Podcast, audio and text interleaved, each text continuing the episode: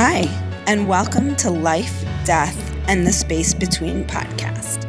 Today's episode is another ghost story, a story about signs.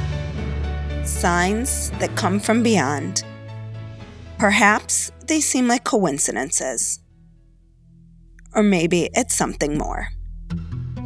Four years ago, after a 12 year battle with ovarian and breast cancer, Stacy lost her mother and best friend.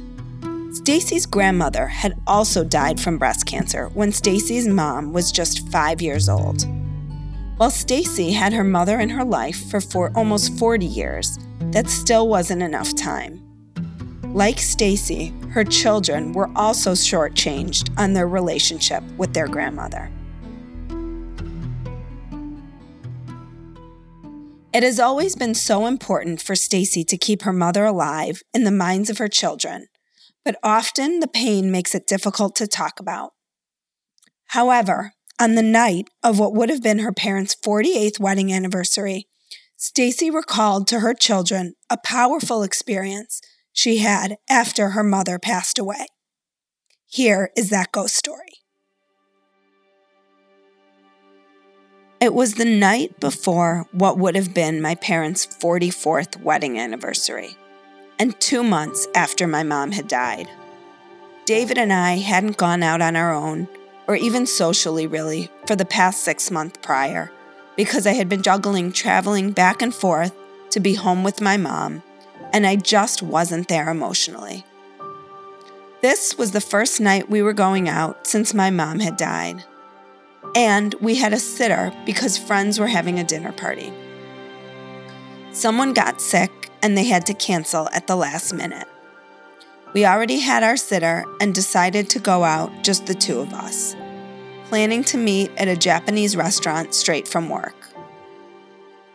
David arrived first and learned the wait would be too long for us to get home in time to relieve the babysitter we decided to go around the corner to a restaurant we had never gone to because we didn't love the concept of communal dining. But we decided to give it a try given the proximity and timing.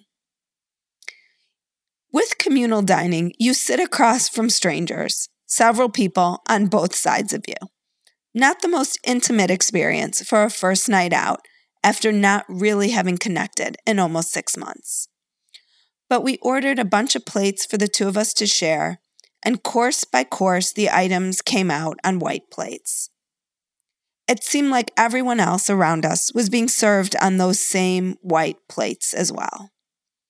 Nothing unusual until the fourth course, when David's plate came out white, like all the other courses, and I was served mine on my parents' wedding china, which is no longer possible to even find.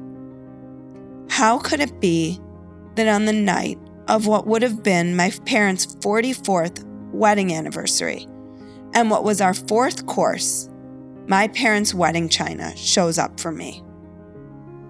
Once that course was finished, the plate was whisked away, and the next course arrived again on a white, nondescript serverware, as if I imagined the entire experience. I am a skeptic I actually don't have a strong sense of what happens to us when we die. That being said, I have to believe there was something more to this experience than just a coincidence.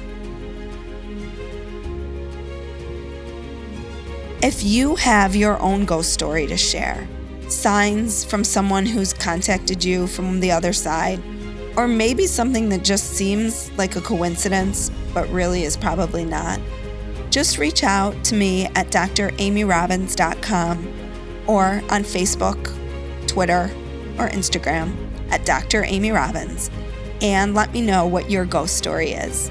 I'd love to hear from you.